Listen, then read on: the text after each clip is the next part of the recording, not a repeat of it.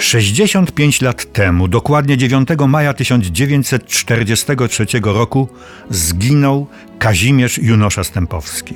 Jeśli łączyć dokonania teatralne i filmowe, to nie waham się powiedzieć, największy polski aktor przed II wojną światową. A mieliśmy zawsze, szczególnie w okresie międzywojennym, mistrzów sceny i ekranu wspaniałych, niezrównanych, oryginalnych słowem niezwykłych. Kazimierz Junosza Stępowski był ponadto osobowością fascynującą, barwną i tajemniczą, człowiekiem pełnym sprzeczności, cech wzniosłych, porywających, pięknych, ale także śmiesznych, małych, nawet podłych.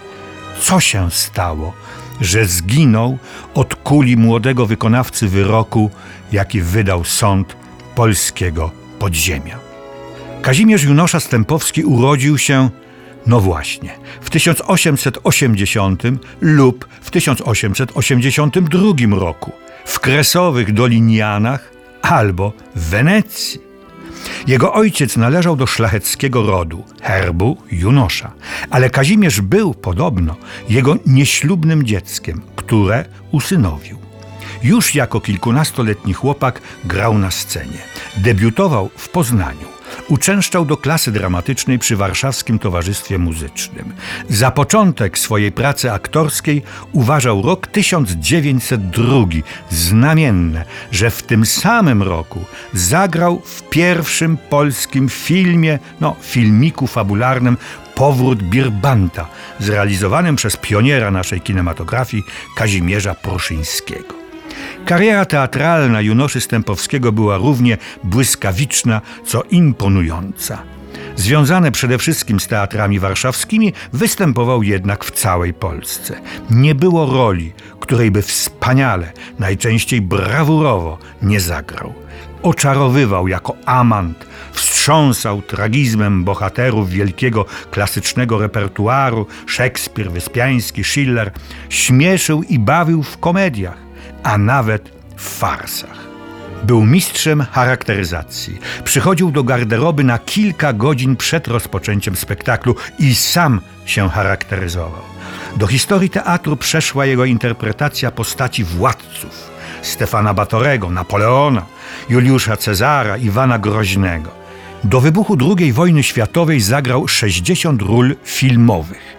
Grał zarówno role pierwszoplanowe, niezapomniane na przykład w Znachorze czy profesorze Wilczurze, i drugoplanowe, choćby w Młodym Lesie, Róży, Florianie czy Kłamstwie Krystyny. Nie traktował pracy w filmie jako posłannictwa. Grał, ponieważ potrzebował pieniędzy, a należał do najlepiej zarabiających aktorów polskich. Otrzymywał 500 zł za dzień zdjęciowy. Filmy, w których występował, były, łagodnie mówiąc, na ogół mierne, ale jego nawet najmniejsze role fascynowały i fascynują po dziś dzień. Kazimierz Junosza Stępowski miał w sobie tę trudną do zdefiniowania iskrę Bożą, niezwykły wprost talent, poparty oczywiście solidnym warsztatem aktorskim. Junosza Stępowski uwielbiał życie intensywne, rozmak i fantazję, kobiety, wino i śpiew. Nie on uczestniczył w życiu towarzyskim, ale życie towarzyskie toczyło się wokół niego. Jego wielki stół w restauracji europejskiej był jednym z ważnych ośrodków artystycznego świata Warszawy. Miał słabość do arystokratów, do których chciał się zaliczać i być przez nich akceptowany.